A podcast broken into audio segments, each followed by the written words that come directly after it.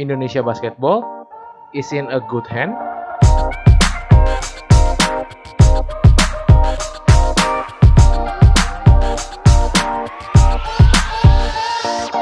Oke, selamat pagi, selamat siang, selamat sore, dan selamat malam teman-teman Abbas Talk.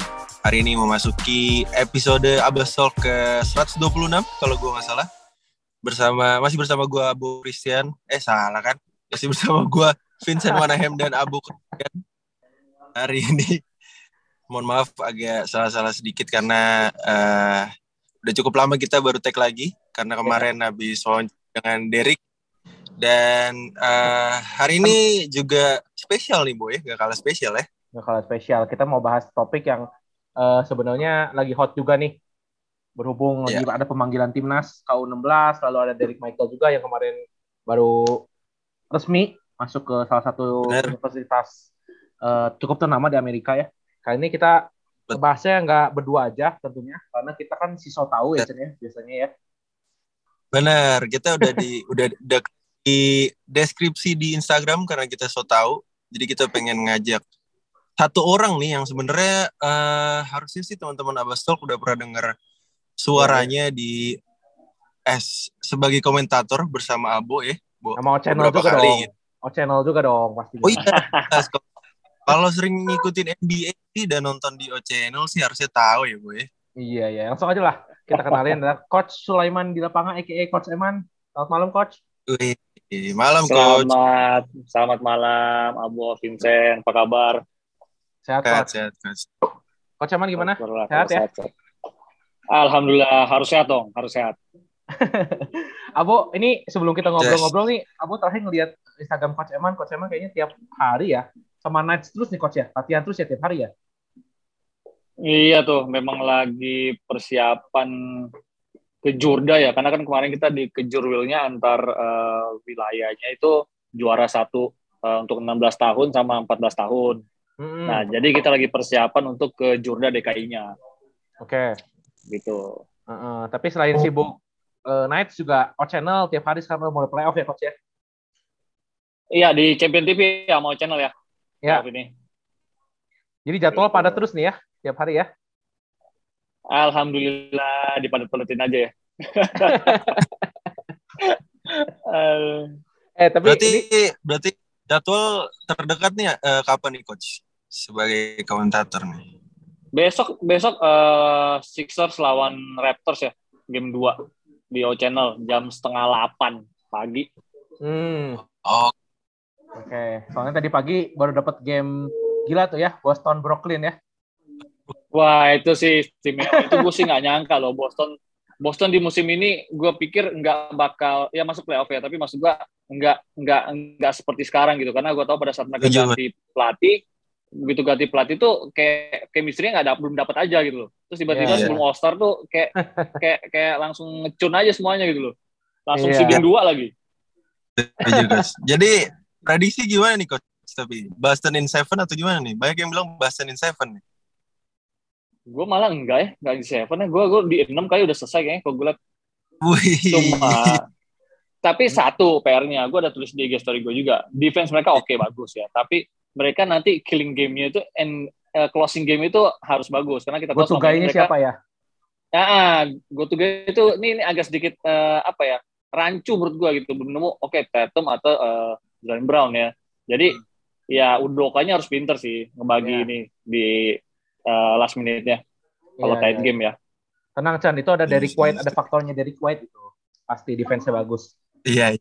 Anda, anda betul selalu pemain selalu dia. Yoi. Oke, kita masuk ke topik sedikit. Eh, tentunya kita udah tadi udah bahas di depan kalau kita hari ini bakal bahas tentang regenerasi eh, tim nasional yang tampaknya sedang terjadi nih sekarang dan tentunya pemanggilan KU 16 yang lagi hot juga. Dan tapi sebelum itu mulai pertama gue pengen ini sih pengen dengar pendapat coach Eman dulu tentang Derek Michael yang akhirnya komit nih coach bersama University Grand Canyon. Gimana coach? Ya, jadi kalau dengan kerja keras dia selama ini ya, maksud gua dia di Indonesianya seperti apa gue juga tahu. Awalnya dia kan ini sebenarnya satu SMP sama anak gua. Hmm. Gitu loh. Oh. Satu SMP terus pindah ke PPOP. Nah di PPOP ini baru kelihatan dengan latihan yang bisa dibilang program yang jelas ya kan latihan yang memang khusus atlet juga improvementnya itu kelihatan kelihatan jauh banget gitu loh dan akhirnya posturnya tuh menjulangnya lumayan tambahnya ini banyak banget gitu. Lah itu juga salah satu uh, faktor ya kenapa dia bisa seperti sekarang. Dan akhirnya mungkin kalau nggak salah gue lupa ya itu kalau nggak salah uh, dia dengan NBA Academy atau dengan NBA Global ya? Lupa gue tuh yang ke OC ini ya. Academy NBA Academy. Academy. NBA Academy ya. Ya. nah ini kan juga jadi jadi salah satu jembatan ya untuk untuk dia ke sana. Karena kadang-kadang memang bisa dibilang Derek ini udah punya modal tinggal permasalahannya bagaimana kita ngarahin dia. Kebetulan di OC ini ya kan memang juga dapat tempat yang bisa dibilang untuk apa ya menuju ke ke USA dulu lah. Gue nggak mau ngomong NBA dulu lah gue nggak mau terlalu jauh. Yang penting dia udah bisa dapat beasiswa di salah satu universitas yang lumayan oke juga di NCAA-nya kan. Itu udah jalannya bagus gitu. Ya ya pakat pakat ya, tapi uh, terlepas kinerja dia di di NBA Academy dan PPOP uh, eh, banyak komen yang uh, tentang si uh, Derek gitu uh, soal tinggi yang uh, dia punya postur sekarang yang yang yang udah mulai uh, besar gitu kan. Tapi uh, sejak dia kecil gitu kan coach dia kan pasti dimainkan sebagai posisi center gitu ya udah pasti lah di Indonesia gitu kan. Padahal ya, kalau di luar itu posisi dia tuh uh, harusnya bisa masuk ke guard ataupun forward paling nggak ya kalau coach Eman sendiri gimana nih ngelihatnya apa fenomena pemain tinggi di Indonesia nih yang selalu jadi center tuh gimana ngeliatnya Ya, jadi udah ini bukan fenomena sih, kultur ya, udah tradisi kali ya dibilangnya. Iya. iya kak, iya kan. Jadi udah udah dari zaman dulunya udah di plot begitu. Tapi ya, kalau gue ngeliatnya zaman sekarang ini sudah mulai berubah ya, karena Derek sendiri menurut gue pada saat dari SMP pun dia sebenarnya bukan pure main di center. Karena okay. gerakan footworknya footworknya bukan bukan bukan untuk di post move-nya tuh nggak begitu bagus. Hmm. lebih banyak main di outside gitu loh. Jadi memang sebenarnya dia udah punya ya gerakan dia lebih banyak main di outside lah sebenarnya. Cuman memang mungkin pada saat di PPOP yang bisa dibilang udah terarah nih posisinya di mana dia banyak yeah. dimainkan di posisi uh, eh, 45 lah tapi begitu ada momentum dia bisa main dari outside dia main dari outside udah udah lama memang gaya main dia Cuman memang kalau kita lihat sekarang dengan di NBA Academy di uh, Australia kemarin, perubahannya hmm. banyak ya. Misalnya bilang memang syutingnya juga makin bagus, ya kan. Gitu loh. Dan ini yang memang mungkin akhirnya untuk kita balik lagi ke Indonesia sendiri, udah harus menghilangkan ya kultur masalah pemain tinggi itu harus bermain di di center gitu menurut gue ya. Udah udah mesti udah mesti apa namanya berevolusi lah intinya kalau gue bilang sih ya. basket ini. Ya kalau dari coach Emma sendiri kalau di Knights uh, sekarang itu kan pasti banyak pemain yang gede-gede juga gitu. Untuk coach Emma sendiri selain nah. selain pemain yang harus uh, pemain gede itu harus nambah ya nambah latihan dalam tanda kutip kan dribble, shooting gitu. Ya. Dari coach Emma sendiri ada maksudnya program gak sih untuk anak-anak yang gede-gede ini supaya misalnya lu jangan terlalu kaku lah, lu mainnya harus bisa main luar juga atau gimana coach? Kalau gue selama ini megang tim ya, mm -hmm. jarang uh, apa ya memposisikan seseorang anak tuh apalagi kalau umurnya masih di bawah 16 tahun dengan oh harus main big man atau atau harus main power forward nggak pernah hmm. pasti semua semua itu uh, semua fundamentalnya gue kasih gitu loh gue kasih nggak usah jauh-jauh lah ada berapa pemain gue juga tingginya ya usah jauh anak gue deh 180 mainnya guard 14 hmm. tahun oke okay. oke okay. jadi maksud gue ada juga pemain gue yang di kan kebetulan gue di POPB nih POPB DKI Jakarta itu kayak di bawahnya PPOP tapi dia untuk SMP-nya kan gue punya pemain 180 ada beberapa orang nggak nggak pernah gue bikin dia harus bermain di posisi center hmm. dia bermain dari semua posisi harus bisa gitu intinya fundamental basket harus bagus bisa passing bisa dribble bisa layup layaknya pemain-pemain guard juga gitu loh. Nah ini yang yang mungkin uh, pada saat nanti misalkan tiba-tiba dia menjulang tinggi ya ya untuk mungkin bisa ya pas kita umur, umur 18 tahun. Nah itu mungkin udah bisa diposisikan lah dia lebih ini ke mana. Tapi untuk awal-awal sih menurut gua semuanya harusnya sama ya dia punya fundamental jangan dibedakan yeah. dulu. Iya iya sepakat sepakat. Ya soalnya ngelihat uh, kalau Abu sih ngelihat fenomena ini kan cukup cukup berhasil ya. Maksudnya tidak menyam, tidak apa ya tidak hanya latihan center aja tuh kepada Aldi Izatur ya Aldi Zato tuh kan dulu ya sempat dia center kan lama sekali tuh main di center kan. betul Akhirnya Betul. tapi dia transisinya agak cukup, eh, cukup smooth juga tuh Aldi kan di PPOP. Akhirnya dia masuk eh, Indonesia Patriots juga ya kelihatan lah gitu. Akhirnya dia bisa nunjukin kalau dia emang eh, la- berlatih untuk itu gitu ya coach ya. Iya, iya, iya. Tapi melihat eh, tadi eh, Coach Eman juga sempat bilangin kalau eh, POPB itu sebenarnya eh, program seperti apa sih Coach? Apakah mirip dengan PPOP itu? Iya, jadi POPB ini di bawah naungannya di Spora DKI Jakarta. Itu kita tugasnya adalah menyiapkan atlet untuk masuk ke PPOP. Jadi kalau mungkin selama belum selama ini belum ada POPB itu, jadi PPOP itu lebih banyak eh, bisa dibilang apa ya, mencari sendiri ya. Nah ini kalau POPB itu kita mencari dulu dapat atletnya sesuai dengan standar apa yang biasanya kita eh, PPOP minta. Nah baru pelatihan fundamentalnya ada di kita. Jadi pada saat masuk ke PPOP itu tidak lagi mengulang dari basic semuanya gitu. Hmm. Kayak running formnya dia, Oke. kayak running formnya dia, kayak dribble dia, uh, shootingnya dia, itu kita kita coba benahin dulu di di POPB-nya. Jadi pada saat masuk ke PPOP itu mereka udah lebih siap untuk lebih ngomong apa ya ke cara bermain bagaimana how to play-nya gitu loh. Jadi kayak gitu. Tapi Dan eh, itu ah dan sorry, itu di bawah gua kalau ah, kalau POPB itu gua di bawah 15 tahun pemainnya umurnya. I see. Apa Chan? Apa Chan tadi Chan? Gitu. sama eh, tempatnya kah sama kayak si PP atau I gitu deh. Tempat belajar ya tempat eh, dan ya. Apa Chan? Sorry Eh, Chan. gimana sorry Chan. putus-putus putus-putus. Oh putus-putus, sorry. Apa Chan? Eh, PB ini eh, tempat latihannya, tempat belajarnya tuh sama kayak PP. Ya? Beda.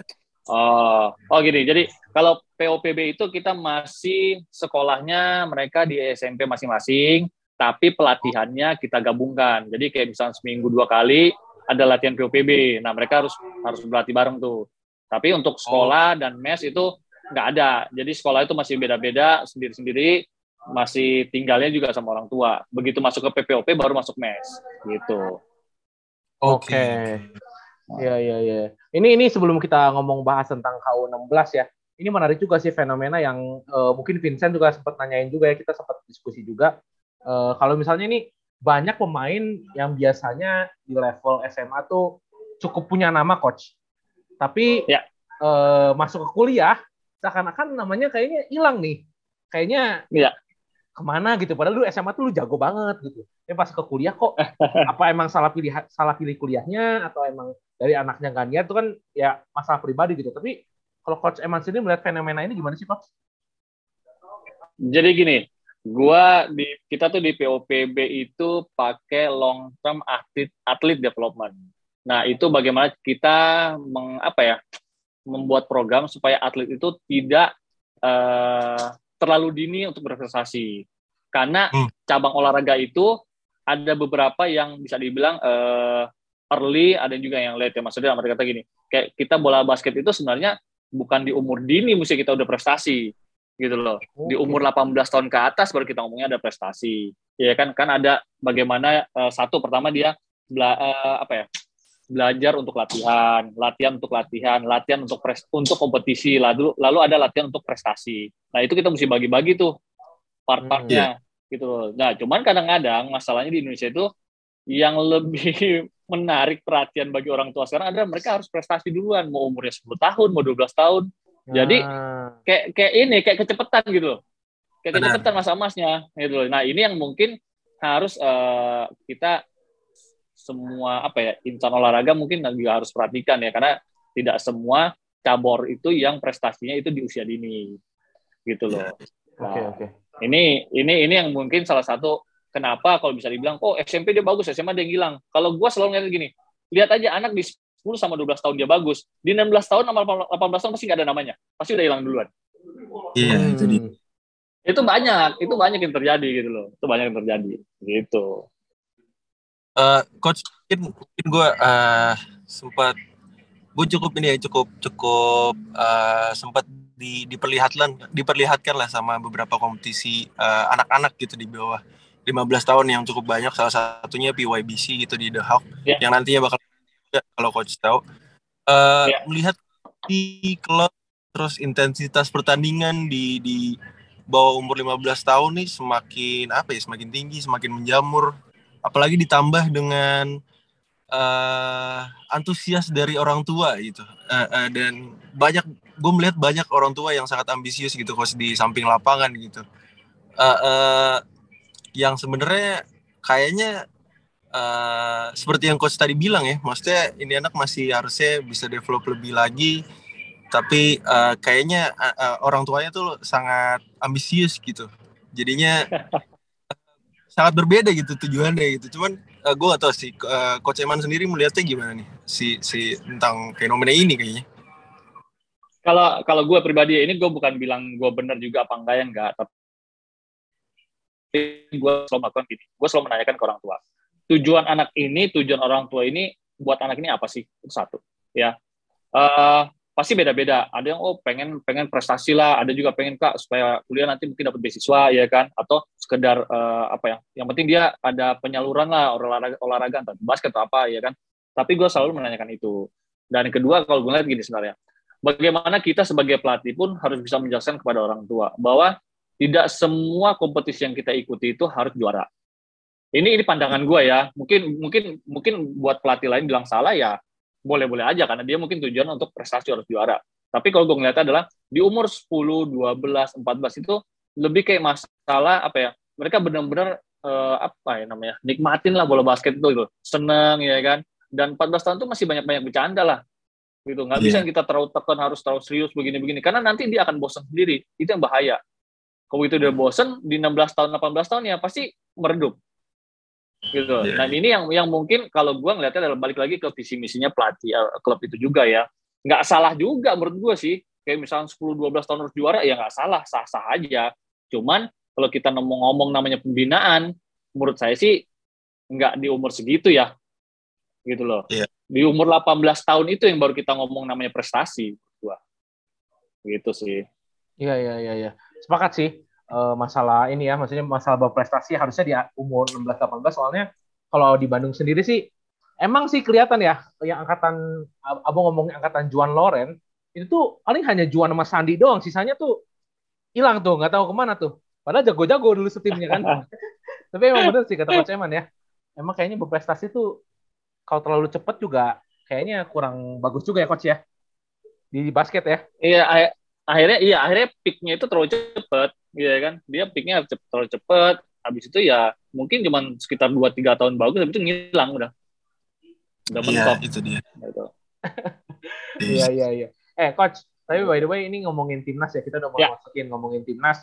Uh, melihat uh, beberapa pemain yang di SEA Games ini, kebanyakan hampir semua pemain pemain-pemain yang bersinar nih, yang masih muda-muda dipanggil nih oleh Jeremy Emmanuel dan Coach Toro nih untuk uh. seleksi timnas nih.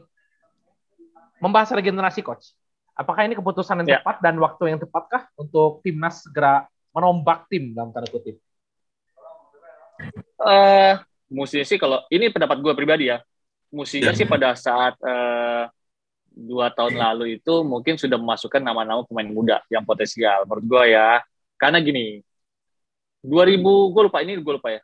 2013 eh, atau 2015 sempat yang kayak uh, waktu itu Kak Cecep memanggil Adi pertama, Kaleb pertama kali masuk timnas waktu masih di lima dia masih di THB.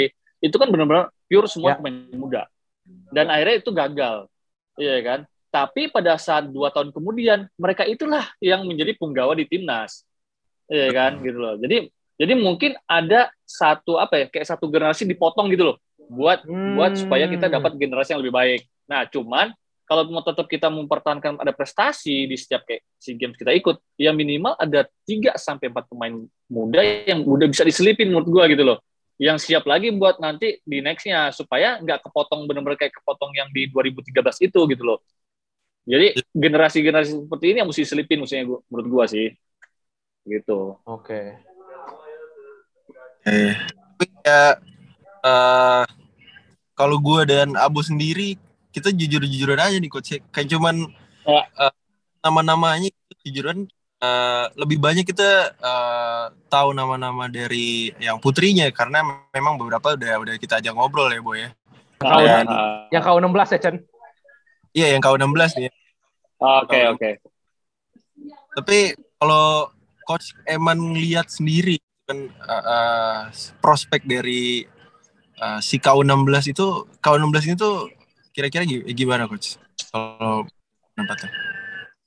Kalau gue sih terus terang nggak begitu tahu yang luar daerah ya, nggak begitu hafal nama. Tapi kalau ngeliat mukanya begitu gue pas lagi dia main, gue lihat oh gue pernah ketemu anak nih, itu gue ingat pasti. Tapi kalau muka terus terang apa kalau nama terus terang gue nggak begitu ingat. Tapi kalau kita hmm. ngeliat dari DKI sebenarnya kan di sini ada beberapa pemain yang menurut gue punya potensi luar biasa, termasuk ada Rais dari PPOP ini tingginya mungkin 195 sekarang kalau nggak salah 16 tahun itu ya, kelahiran 2006 itu juga importnya sangat baik. Lalu ada Radit dari PPP juga. Ini point guard yang menurut gua uh, apa ya smart banget sih ya. Nggak, nggak punya, bukan bukan nggak punya speed tapi mainnya apa ya benar-benar IQ basketball itu tinggi gitu loh. Dan ada Brian Leonard menurut gua juga cukup bagus ya untuk kelahiran 2005.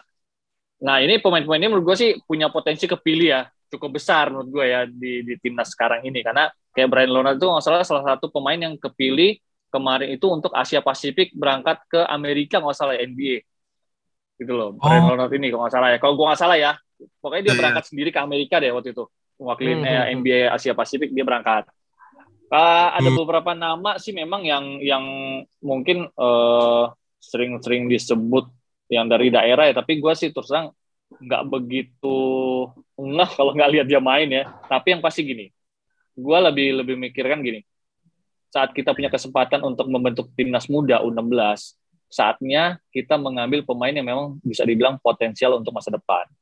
Satu, iya. ya kalau gue terus terang bukan diskriminasi, tapi tinggi itu menurut gue faktor pertama paling penting bagi gue di bola basket. Pakat. Ya.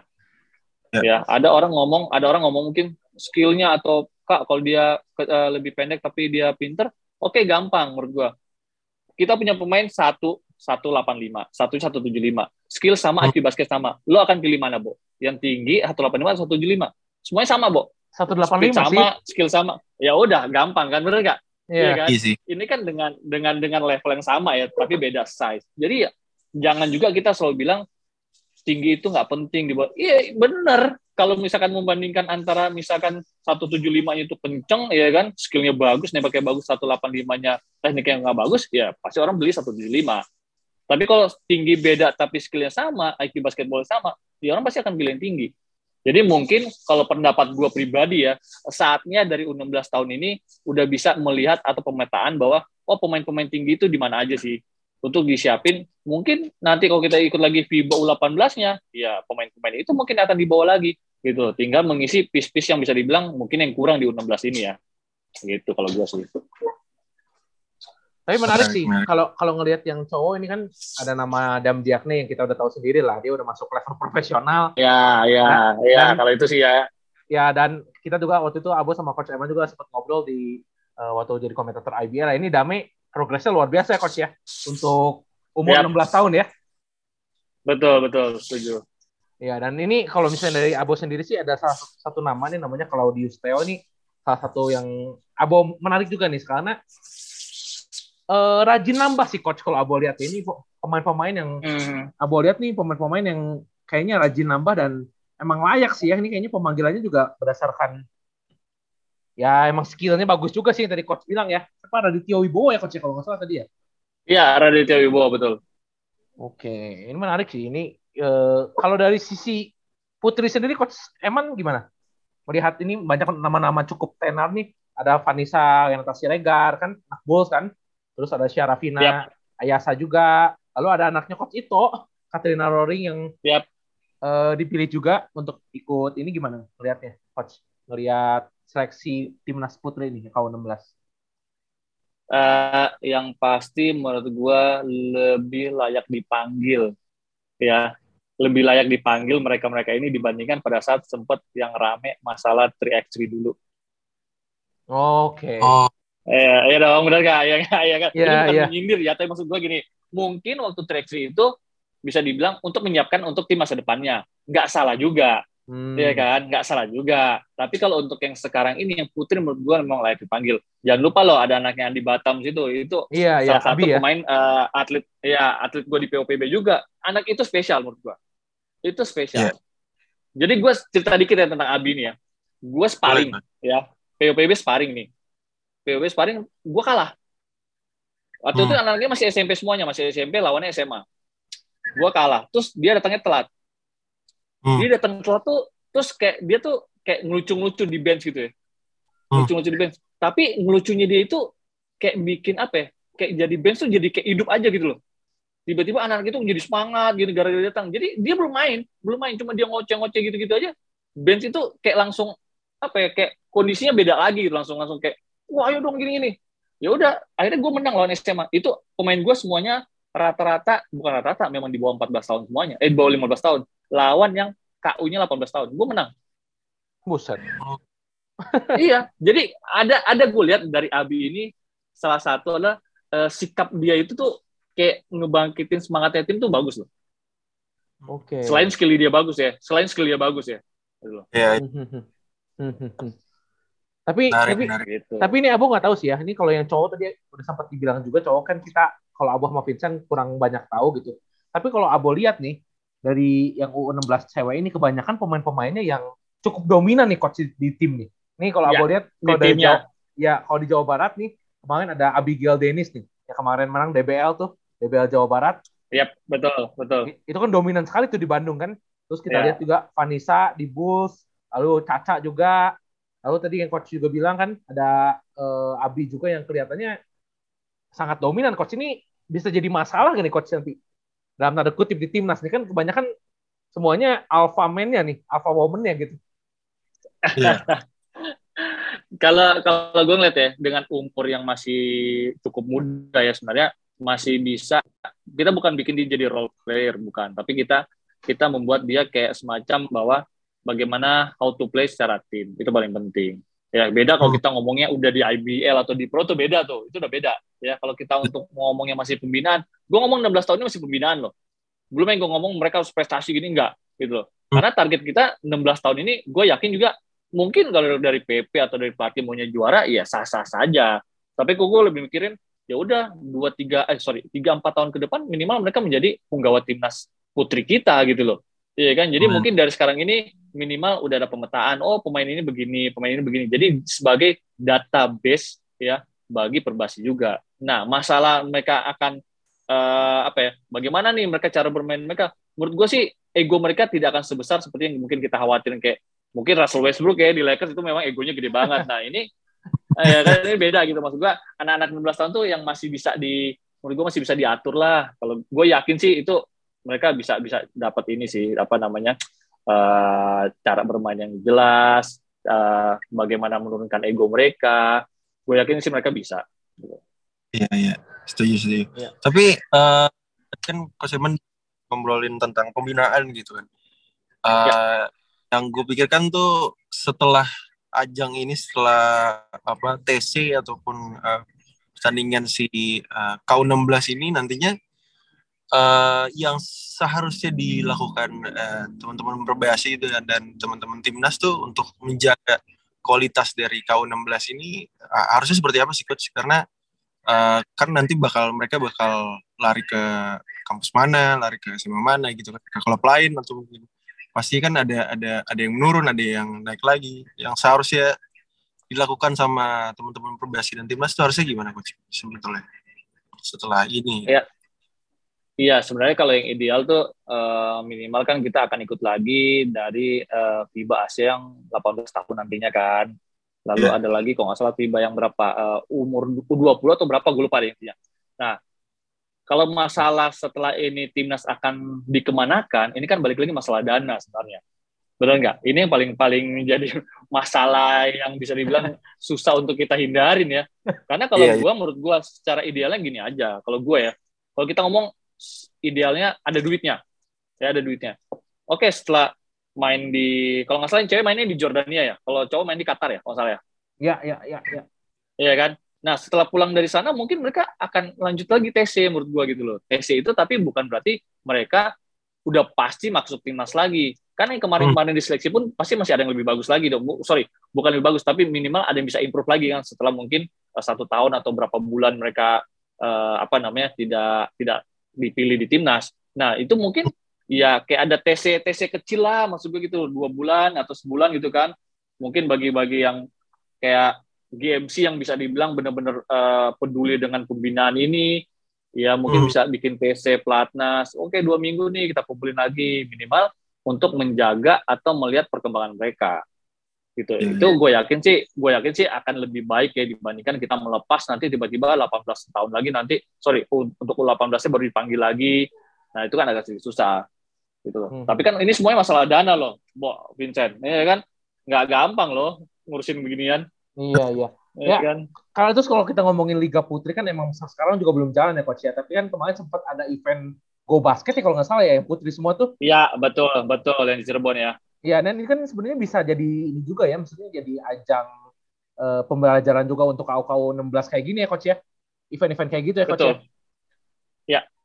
Setuju. Ya, tapi ya, ya tapi ya kembali lagi ya tadi coach emang ngomongnya masalah dana gitu. Kalau emang Go Basket atau misalnya teman-teman yang lagi negerian emang punya duit kalau mau memajukan sepak apa basket putri gitu ya. Kalau putra kan udah kelihatan gitu kan template-nya Liga Mahasiswa IBL gitu kan. Kalau Putri ini agak kasihan nih kalau menurut Abo nih. Soalnya nih secara persaingan menurut Abo sih yang Putri cukup besar ya untuk bersaing di Asia Tenggara menurut Abo. Bahkan Asia sih.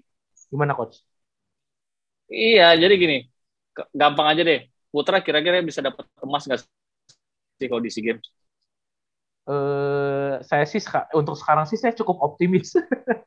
mungkin mungkin. walaupun walaupun ya agak sedikit berat cuma ngelihat ada Marcus Bolden lalu ada Derek yang kelihatannya cukup berprospek itu ya agak sedikit optimis lah. Cuma kan harus realistis juga gitu. Cuma kalau misalnya yeah. Putri kayaknya lebih berpotensi kayaknya coach ya. Lebih berpotensi. Nah ya. benar. Benar. Putri lebih punya potensi dapat emas sebenarnya dibandingkan Putra.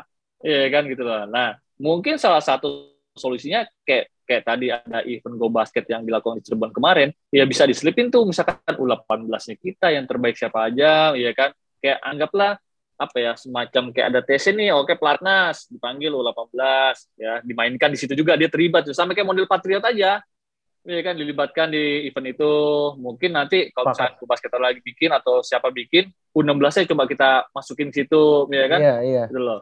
Itu mungkin salah satu cara yang paling gampang ya menurut gua gitu Ya, ya karena kalau misalnya kita berkaca ke Putra, ya itu sebenarnya cukup berhasil juga ya, coach ya program untuk masukin ke liga gitu ya, coach ya. Oh iya, banget dong. Kan kita udah lihat, ya kan.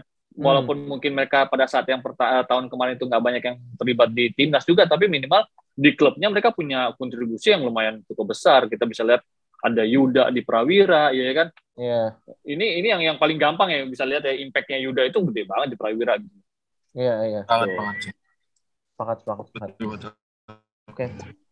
Seru banget nih ya kalau ngomongin pembinaan kayaknya. Coach mungkin terakhir gua apa Chan?